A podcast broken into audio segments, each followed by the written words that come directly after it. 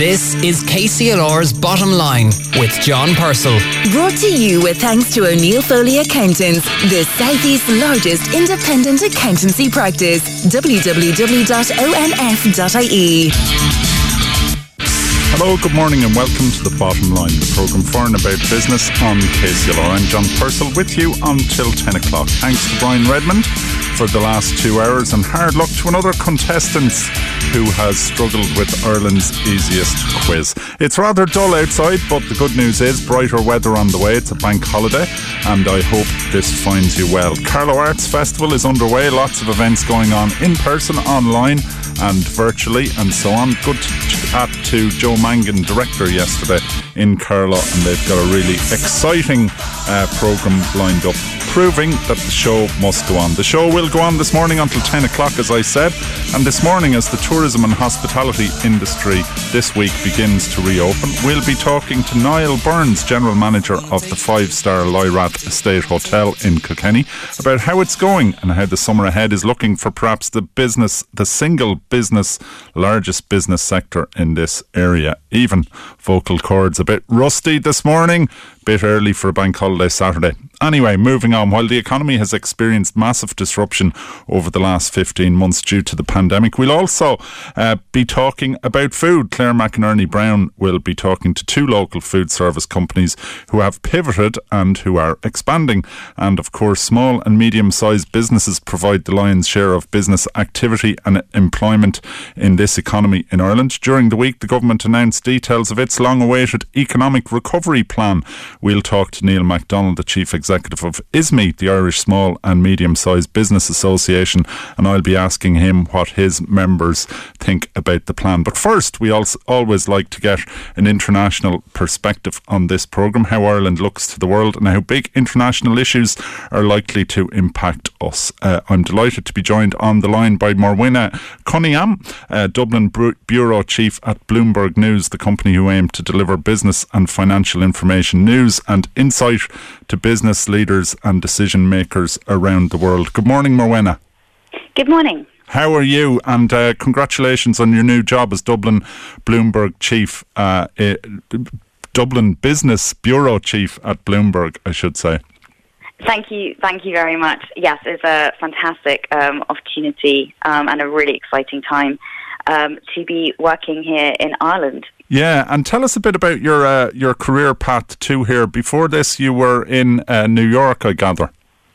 Yes, yes, I was. So I, I worked for Bloomberg in New York um, for about four years, and uh, I moved there, in fact, um, just around the time of the U.S. presidential election in 2016. So that was a really interesting time um, to be in the States, and I was covering uh, a lot of breaking news uh, at the time. So very much driven by by the election, um, and of course um, Donald Trump's election. Um, you know, and everything being on on social media.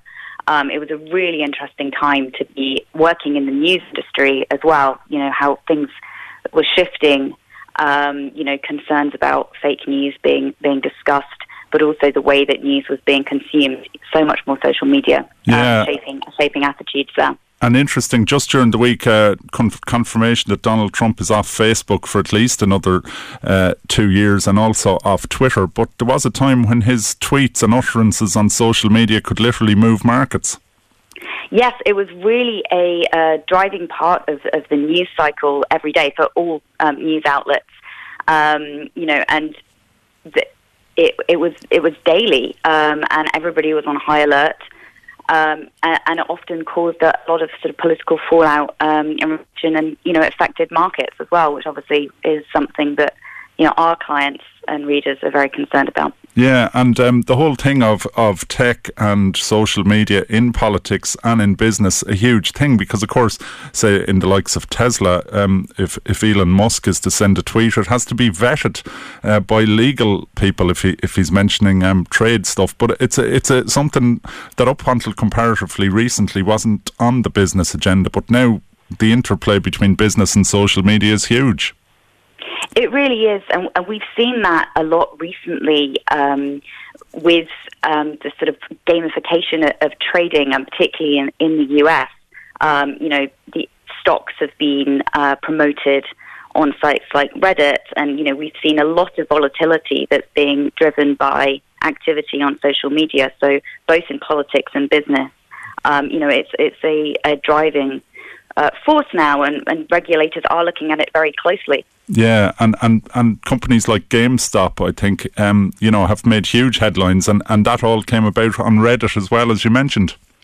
Yes, that, and um, this week, um, I think AMC, the uh, cinema group, uh, was another company which, you know, it's a more old-fashioned type of, of company in terms of um, being a physical um, business, and uh, that that has had a, similar similar treatment, um, and the shares have posted extreme gains, you know, and obviously some declines as well. Yeah, um, you've taken up your new position as Dublin bureau chief at Bloomberg um, during a very interesting time as well, and uh, COVID. Um, how's that been, and how is Ireland looking to the international community during the COVID uh, situation? Oh, yes, it certainly has been a very strange time to be relatively new in a country, and I can't wait to um, explore more of it, you know, without the restrictions. Um, you know, I was very fortunate to be able to do a little bit of that last summer. Um, it's, you know, it has been obviously a huge challenge for most countries around the world, um, and every country has dealt with it um, slightly differently, but there have been some similarities. Uh, I definitely feel at times, you know, Ireland has had one of the you know, longest lockdowns, particularly this year. Um, and I think that's something that sometimes people internationally don't quite realise or are surprised at. But we, you know, we've been very much um, follow, following with with the EU in terms of the vaccine rollout, and we're seeing great progress there. And I think we have one of the highest uh, take up rates in, Europe um, for, for the vaccine. Um, so hopefully we, we, are going to see some, you know, progress in, in, the reopening plan that has now been laid out, you know, with um, outdoor dining coming on from uh, the 7th, so just a couple of days now. And then uh, in July, you know, hopefully we will see that return to indoor dining and be able to, um, you know, experience more of a social life and leisure life and you know Absolutely. within the country and hopefully Europe. And hopefully the weather will cooperate, but we can't do much about that. But business has continued, and interesting GDP uh, results out. I'm constantly talking about, you know, disruption to business and how tough it is for business, but the GDP results um, paint a somewhat different picture for the overall Irish economy. They did, yes. We had um, the first quarter GDP figures yesterday, um, and during the first three months of this year, um, the economy expanded by 7.8%, which is, you know, quite a big increase. And in fact, compared to a year ago, um, that figure was nearly 12%, uh, which makes it, one, you know, one of the fastest growing economies in Europe. Mm. Um, of course, that does come in part um, from uh, multinational companies, and so perhaps you know the domestic picture has not necessarily, you know, kept up with that high level of acceleration. Um, and that's obviously going to um, draw quite a bit of attention in terms of the way that international companies are taxed in Ireland and something that's being discussed this weekend, in fact, um, at the G7 meeting in London, um, looking at getting a uh, agreement on a minimum corporate tax rate. Uh, and Ireland, you know, has a 12.5% tax rate, which is lower than most other countries, and certainly you know in Europe and the UK. Uh, so it will be very interesting to see how Ireland responds to any agreement that, that is made, and and what impact um, or, or lack of impact that has on you know international companies in Ireland, which is obviously driving a lot of the economy at the moment. Yeah, and, and quite a bit of it, it's always sort of a footnote. I heard um, BBC News reporting that you know that there was a historic deal close, but that Ireland and I think it was Malta holding out and seen as obstacles c- can be an uncomfortable position for Ireland to be in at these round tables, I imagine. Yes, um, I, I think there's going to be quite a bit of discussion about what Ireland, you know, is, is able to do and whether whether other countries um, are able to make up the difference in, tax so whether their tax rates sort of have any real impact at the end of that. But I think all of the details from that will some may fall out this weekend. In fact, today there could be a statement. Um, but then there there are uh, there's a G20 planned in July, and there's also um, the big OECD meeting, um, which is in October, where um, I think these things may be properly hammered out. Yeah, now the Irish GDP um, results huge, um, you know, rivaling the likes of China, I, I, would imagine. You you worked in Hong Kong for, for a time. Um, much must be huge differences between business over this neck of the woods and the Far East, or is that just a sweeping, inaccurate generalisation? Um, well, I think there's a lot of differences, um, you know, in, in the region. I, I covered um, quite a bit of uh, the the region um, from our um, Asian headquarters, which are in Hong Kong. Um, I, I think you know it, it's a fascinating region, and that there is there is a lot of growth and development going on there. There's very very different regulations and different interests, and of course, since since I left, um, I, I moved in in 2016.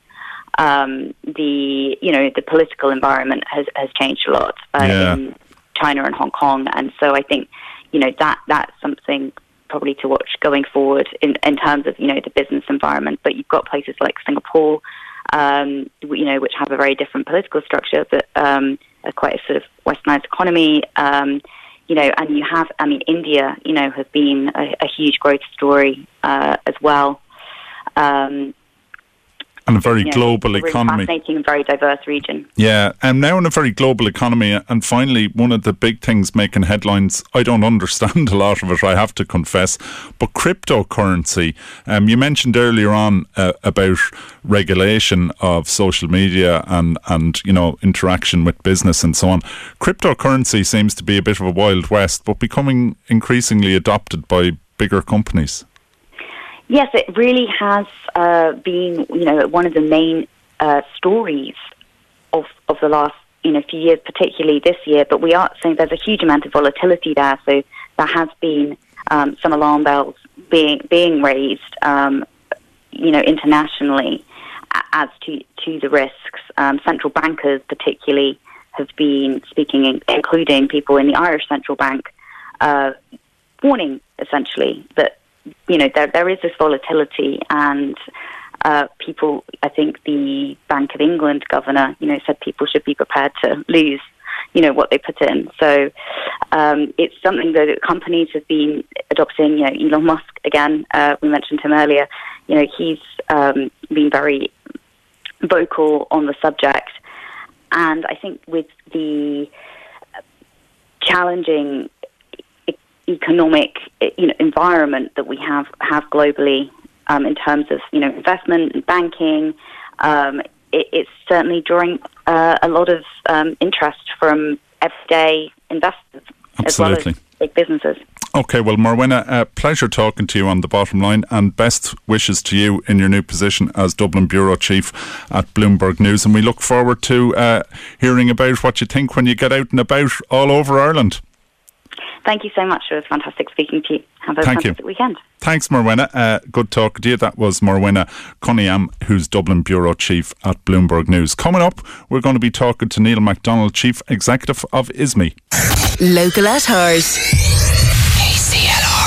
KCLR, it's just coming up to 23 minutes after 9 o'clock. I'm John Purcell with you on the bottom line, the programme for and about business here on KCLR. Edward Hayden coming up just after the 10 o'clock news. Now, during the week, as another stage of the reopening of the economy got underway, the government announced details of its economic recovery plan, a four pillared plan to chart the way forward out of the biggest economic trauma the country and indeed the world has ever seen.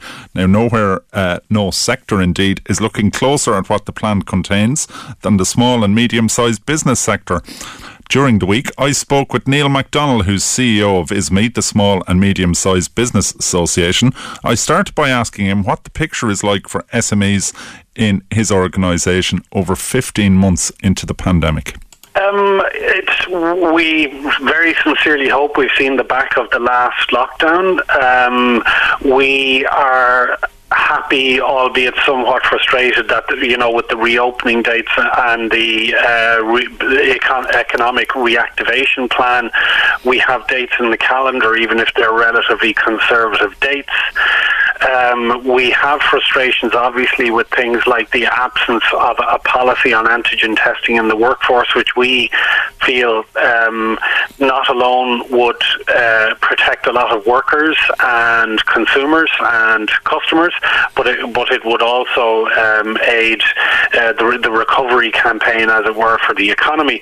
But we do welcome the economic recovery package announced on Monday. Yeah, now before we get into the nuts and bolts of that, and there are four very big pillars involved in that economic recovery plan, um, ISME, small and medium sized enterprises, the backbone of the Irish economy, really. Tell us about the type of companies that comprise your membership and how have they been getting on during the pandemic?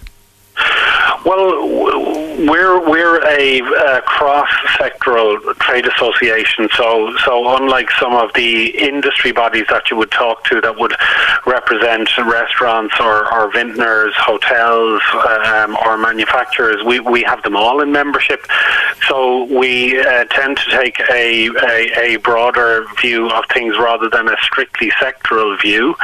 Um, so, and obviously within that there are businesses that have been affected to a greater or lesser extent um, by COVID, and in some cases, um, so, some of those businesses are actually doing better uh, than they were before, particularly those in in healthcare and pharma. Mm. But taken as a whole, uh, quite a, a, a, the economy by any measure, and the government announcing, as you said last Monday, an economic recovery plan.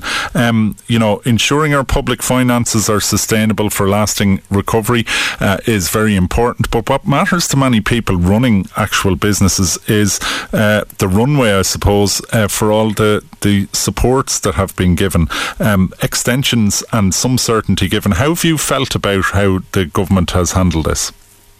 I, I, think it has been fair and reasonable. Uh, um, obviously, there's been a lot of commentary on the PUP payment. Um, and the fact that it will revert to the job seekers rate in February, um, which which is nine months away, and we think that that's a fair and reasonable uh, commitment by government. It will taper down uh, to the job seekers rate in in units of, of, of 50 euro. Um, but there's also a signal that the uh, EWSS, the employer wage subsidy scheme, is will taper as well in Q4. Now the details detail of that was not given to us. Um, but but obviously some employers uh, are remain reliant on it, and, and particularly those in in the hospitality and tourism business. Others have exited it already last year or this year. So it, we, we all knew that there could not be a, a long-term commitment uh, to that scheme, and, and we've now been told that to expect changes on it in, in Q4. Uh, also, some initiatives such as the extension of the commercial rates waiver and an additional business resumption support scheme and the extension of the tax debt warehousing scheme. Do you think all those measures go far enough? Uh, again, there are businesses who have uh, been trading from their premises, and I'm thinking, you know, manufacturing businesses and so on. You know, the, the government has a reasonable expectation that those businesses will pay their rates uh, and can afford to pay their rates. But but then you've had, for example, uh, non-essential retail, clothing stores, and uh, and so on that have been shuttered for over a year uh, with a very temporary uh, break in the middle, and uh, it's not at all unreasonable that um, you, you, know there's a, there's a legitimate question as to whether those rates should be forgiven in total. Um, those sales are not going to be recovered. Uh, you, you, you, don't. Um, while there's a lot of talk about pent up demand um, and how much consumers are going to spend, uh, they're not going to spend two years' worth of consumer spending in one year. That never happens. Uh, and the reality of it is that some of the money that has been saved will remain as savings, or it will be spent outside the domestic economy. It'll go on a new car or a sun holiday, and it will be permanently lost to Irish uh, traders.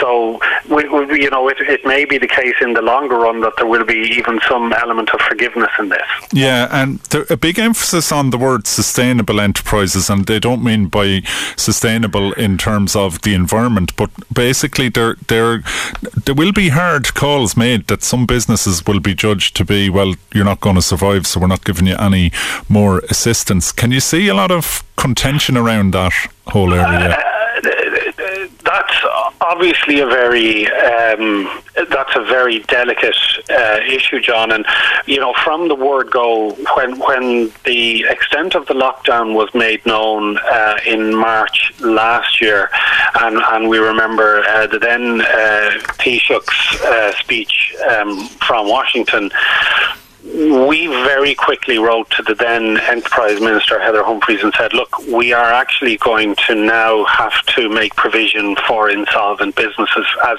it follows as night follows day that if you close down businesses, businesses, some businesses are not going to reopen. Um, and I'm sure you can see that on the main street around you, and it's very visible in Dublin as well. There are e- even some quite big retailers that are simply not going to reopen after this. Now, nobody is asking the Exchequer to underwrite zombies.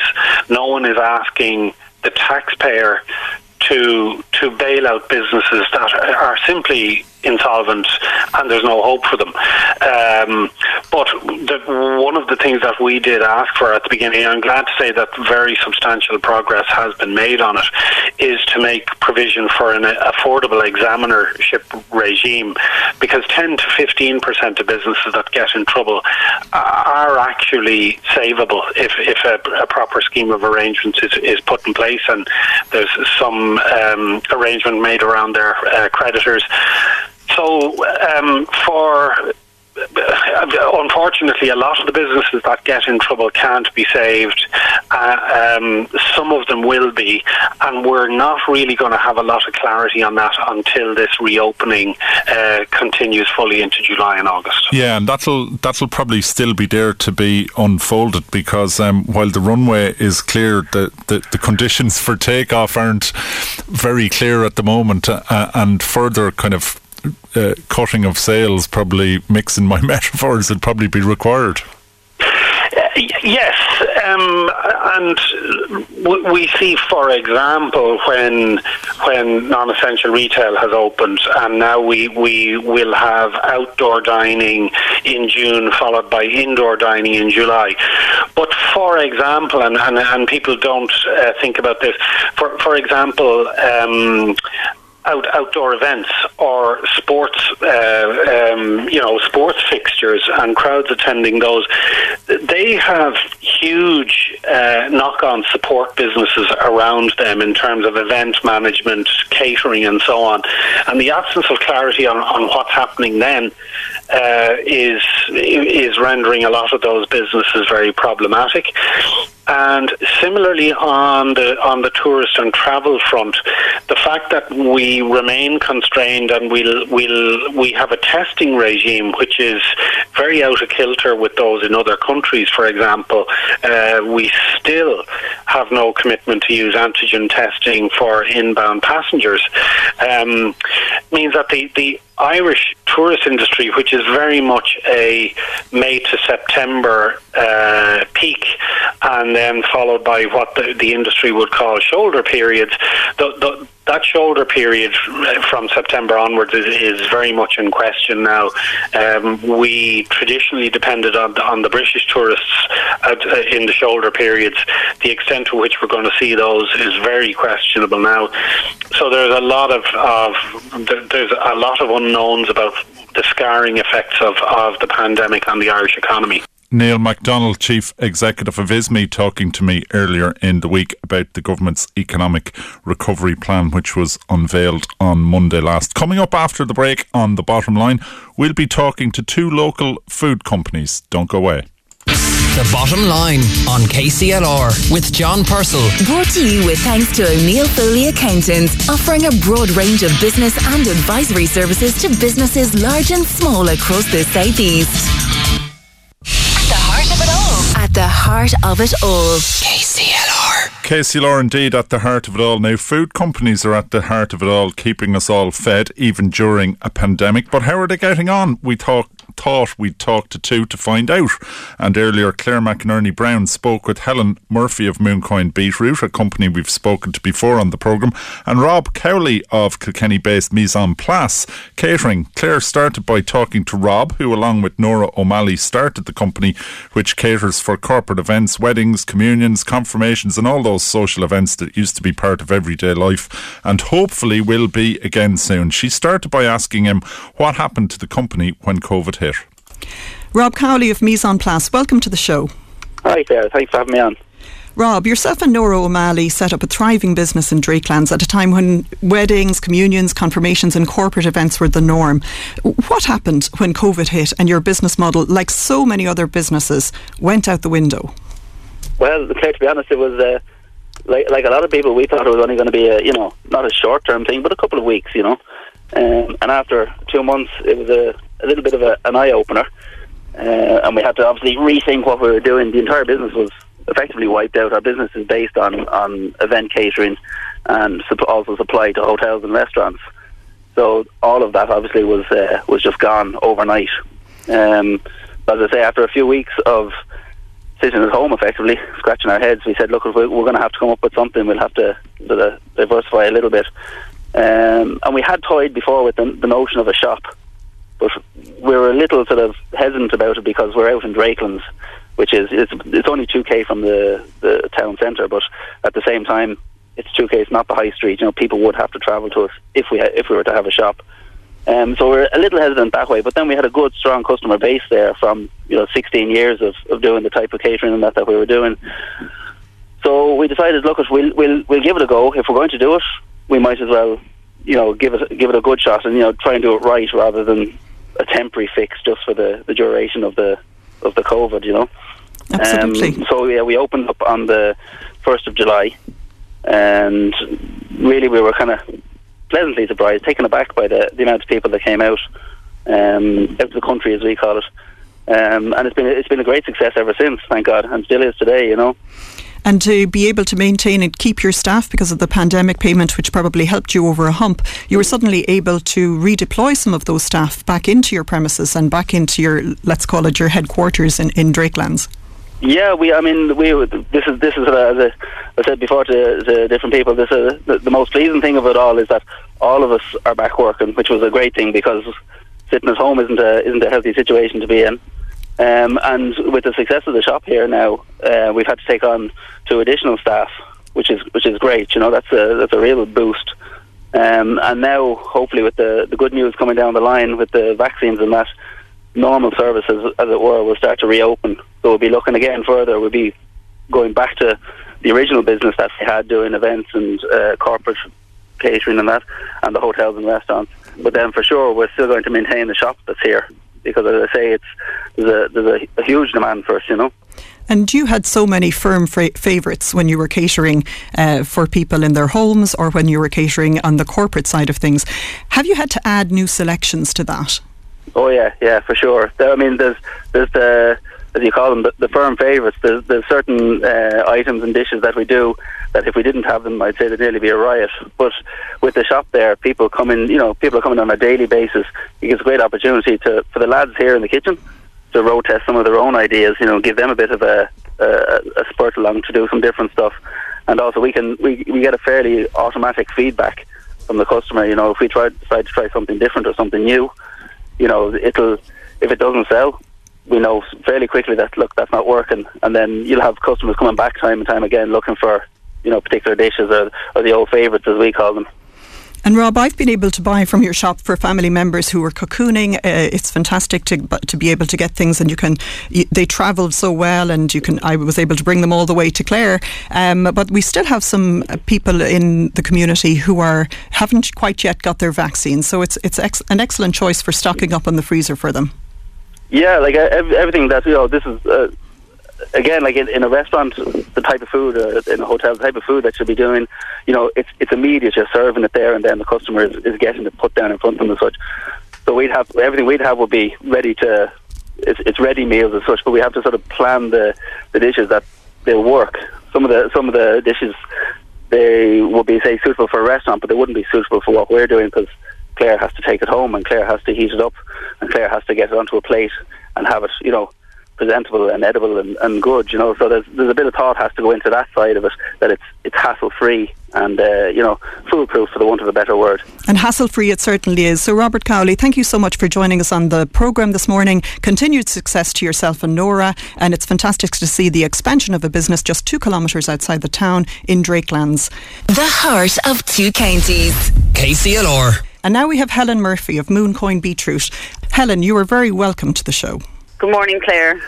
Helen, my earliest memories growing up on a farm in County Clare was driving a tractor down through a vegetable drill uh, with my father shouting at me to tell me to turn, turn, turn as I was on a hill. So, um, one of my first hill stops and starts uh, is still etched in my brain. Uh, and Helen, your success uh, also surrounds vegetable drills, but I'm afraid your practice has grown uh, really to scale uh, since you've started Mooncoin Beetroot. That's right, Claire. Yeah, we just uh, started off with just uh, literally a vegetable patch, and now we're up to an, an acre and a half of uh, beetroot, um, and we do the different varieties. Um, so yeah, we just started off with the one variety, and now we're gone to with four different different colours. Actually, you know. Yeah. And the different colours are actually essential when it comes to beetroot because we actually eat with our eyes. We do, yeah, yeah, very much so. Absolutely. And so you've you've tested and you've tried different products. You see what works and what doesn't work, uh, and which beetroots actually maintain their colour and which ones don't. So your journey has been really, really interesting, Helen, from the vegetable patch to the one and a half acres.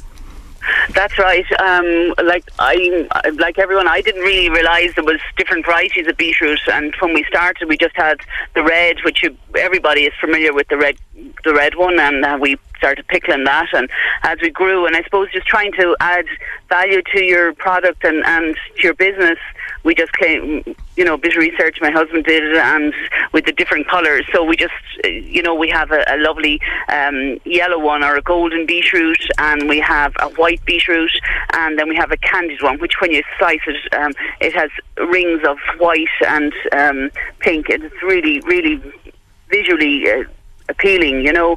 But they they're really good for the catering industry. Love them because they're very appealing and when you put them on a salad or they can be just so vibrant and, and really appealing to eat you know so it's just a, a different rather than just your red one which which we're all very familiar with absolutely gorgeous and are they the baby beets Helen Yes, they're the baby beets, which we we'd sell into the catering. So they're they're um, we'd have four varieties in, in the box, and we'd sell into the, the, the catering industry, which um, is you know they're have gone, say, with them all over Ireland now at the moment, you know, with through through La Rousse Foods. So it's they're a, a great um, addition to our business, you know. Yeah, absolutely. And so you have sorted your distributor, but on the on the early side of your business, let's say the the research and the development, um, you're looking at a, a yellow relish. How is that going for you? Yeah, that's one we have. Um, we initially brought it out a couple of years ago, and you know it's it's a lovely colour in the jar when it starts. But we've it in development now. We, we're kind of pulled back on it, and we're we're we're trying new ideas with it to, to keep the vibrancy of the colour in the you know. So it's in testing at the minute. So hopefully something new, by maybe by the end of the year, you know, to add to the to our range as well. And food testing is actually a fascinating area um, where you rely on experts that help you maintain that colour in your in your beetroot, even through the processing stage. Yeah, like um, the red holds its colour on its own, and it's great. We've there's no additives in our in our products, which is great, and that's where with the yellow one we're trying to get something that's a natural additive rather than that will hold the colour rather than anything synthetic. You know, so we'd be very much so natural and to keep it that as, as much as possible, you know. Mm, absolutely. And uh, scaling up your business, then, you have recently received leader funding for the addition of a processing unit at your premises. We have, yeah, long awaited, um, Claire. We um, got the, the, funding from Leader, and that's all working out now. Just started, um, and we're uh, been waiting a while because I'm working from my own kitchen at the moment. So you know, it's you know, teenagers and kids. It's just trying to to, um, with everyone working from home, everybody kind of gets it now. You're trying to separate uh, family life from work life. So yeah, so the unit now would be great advantage to us, you know, and we'd be able to develop more products from it, you know. So Fantastic. So, a, really interesting success story, Helen, with Mooncoin Beetroot. You're available in many, many SuperValus, um, and you're available uh, through the Neighbourhood Food, food Programme, which is quite a movement and is fa- fantastic to get fresh local produce uh, right to the customer uh, without too many intermediaries. Helen Murphy, thank you so much for joining us on the show this morning. Great. Thanks very much, Claire, for having me on. That was Claire McInerney Brown talking to Helen Murphy of Mooncoin Beetroot and Rob Cowley of Mise en Place, two local food companies who've actually uh, used the opportunities presented by the unfortunate onset of COVID to actually uh, expand their businesses. And best of luck to all them. Coming up, we'll be talking to Niall Burns, General Manager of the Lyrath Estate Hotel in Kilkenny, how they've been getting on since reopening earlier this week. Lanshin, our Facebook, our Twitter, agus our Instagram, KCLR. KCLR indeed, it's just nine minutes exactly to 10 o'clock. John Purcell with you until 10 when Edward Hayden takes over in the hot seat. Joining me on the line is Niall Burns, who's the General Manager of the Lyrath Estate Hotel in Kilkenny. Niall, I'd say you were uh, counting down the days until you could open uh, the doors again to guests. You did it this week. How's it feeling out there? Good morning, John. Uh, I tell you, it definitely was a long seven months. We closed the doors on the 7th of October and we opened them again on Thursday. So we were certainly counting down for, for a long time, but it's been it's been fantastic to get open now since Thursday. Um, great to, to welcome guests back into the hotel and have and have all our team members back, both old and new. So it's been it's been a great start. Yeah, you mentioned the team there, the heart of any hospitality industry. Tough time for them. Absolutely, John. Very tough for them. I suppose we've been very fortunate. A lot of our loyal team members have come back to us, um, and we've been able to attract a lot of new team members on on um, throughout. The, I suppose the past few months since we've we've been able to open, but definitely, I suppose very tough, uh, especially when you're used to being a busy and, and a busy environment like Lyrath, and you're used to your your weekly income the way you were. Um, it's very hard to take that away from them, but thankfully that's behind us now, and we're and we're back at it. Yeah, now I think I was last out the Lyrath uh, shortly before uh, you closed in October, and at that stage uh, you were putting the finishing touches to new tea rooms, um, but you didn't stop the investment there. We didn't, John. No, the, the, the tea rooms, I suppose, were a big investment last year. We just finished that off throughout lockdown. Um, since then, I suppose Xavier McAuliffe, um, our owner, um, has, has, I suppose, taken the opportunity to invest now um, in areas that maybe we wouldn't be able to do when, when we are open. So he um, he's invested heavily. I suppose lobby has been the biggest investment piece. We've, we've completely retiled the lobby. Um, Lyrath Estate is open 15 years now um, on the 23rd of June. So um, after 15 years, the tiles had stood us well. So so they have been changed up. Um, we've done a lot of investment in, in our spa, bedrooms. Um, the main entrance of the hotel has been invested in bedroom, crockery, cutlery, etc. John. So everything has got um, some sort of investment in and around the place. So, so we're very thankful, I suppose, to have owners who, who still want to continue to invest in Lyrath Estate and, and make it and make it one of the best properties in, in the country. So we're fortunate for that. Yeah, and how have bookings been uh, since you know in the run up to the reopening and now that you're open again? Very strong, John. Um, Lyrath does attract because we do have the, the large space, and I think a lot of customers and guests are looking to kind of get out to the kind of space and, and the larger estates. So we've been very fortunate. I suppose bookings have been very strong, and they look strong towards the end of summer. Um, I suppose the challenge is going to be, John, whenever whenever summer's finished, and if travel does start again, um, is maintaining that momentum for bookings. But um, so far, I suppose it's, it's been very good. Yeah, now it's coming up to 10 o'clock on a Saturday morning. Um, normally, business eh, or breakfast time in a hotel at the weekend, very busy time. You've really had to adapt your working practices and how the guest experiences have been. How have people been adjusting to that? I suppose, John, I actually, when I we inducted close to 150, 160 staff at the start of the week, and I suppose wow. my, my advice to them was to, was to let them know that the customer experience has changed. I suppose when you come away from a hotel or away for a hotel break, especially to a five star hotel, you, you don't expect to to have to pre-book everything or to do you kind of like to do things at your own leisure but I suppose from a customer experience point of view they, everything has to be pre-booked um, which is probably the biggest change for us um, um, especially even breakfast time. I think people like to come and have a lie in and, and go for breakfast at whatever time they want but um, pending I suppose with the COVID restrictions and things like that and making sure that we're complying people do need to book their breakfast and, and obviously their dinners and spa and pool times um, in, in, in pre-advance. But it's working well. Um, the team have adapted very well, I suppose, to that as well, and thankfully, you know, all our customers coming through completely understand that, John, that the, the, restrictions haven't been implied by ourselves, but it's something that we have to get get on with now, especially now to get over this this next hump. We don't want to go into to another lockdown. yeah, is the most important element, you know. Absolutely. And so busy uh,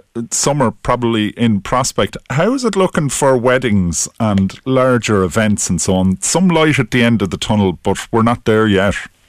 Not there yet. Um, I suppose the last um, the last week or so has shown that there is definitely some light there, um, and that the inquiries for them kind of conference business that we would normally do are starting to filter back through.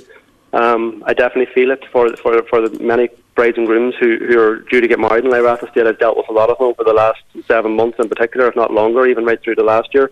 Um, but I suppose the good news is that we can, you know, the weddings are going to build back up again, 50 from, from next month, 100 from the following month. Um, so it's it's it's looking like like it's going to be back at it for us. So um, I suppose that was something maybe John we thought we wouldn't be able to get, but um, that was that was welcome news. Um, and I suppose welcome news, I suppose, also for our, for our, our couples. Yeah. So finally, reasons to be cheerful. John, every, uh, it's it's it's, uh, it's a Saturday morning. Breakfast room is busy. We're busy tonight for dinner. The staff are back at work. Um, the sun hopefully will come out in Kilkenny. Um, so uh, it's it's it's many reasons to be cheerful. Um, it's it's fantastic to be back at it. Um, we have a massive and, and, super property up here. We're, we're, very much looking forward to welcoming people back now um, throughout the summer and well into the future. Well, Niall, pleasure to talking to you and best of luck to all your team out in the Lyrath Estate Hotel in Kilkenny. Thank you, John. Thank That's you. Niall Burns, General Manager of the Lyrath Estate Hotel, bringing this edition of The Bottom Line to a close. Remember, if you have any comments or ideas you'd like to get to us, email the bottom line at kclr96fm.com. You can listen back to this or any episode of The Bottom Line. Just head to the podcast section of the KCLR app or search your podcast platforms. Our latest edition of The Bottom Line newsletter is out now. Just register for that at kclr96fm.com forward slash the bottom line. Thanks to all our guests this week Morwenna Coniam, Neil McDonnell, Rob Cowley, Helen Murphy, and Niall Burns. And special thanks to Claire McInerney Brown for her contribution to this week's show. Thanks to Deirdre Dromey, who produced the programme. Thanks to you for listening. Until next week, whatever the weather, enjoy the bank holiday weekend. I hope you have a good week. Stay safe, stay tuned to KCLR, keep your distance, but most of all, keep the faith. The Bottom Line on KCLR with John Purcell. Brought to you with thanks to O'Neill Foley Accountants, now offering a complete life and pensions advisory service to business. www.onf.ie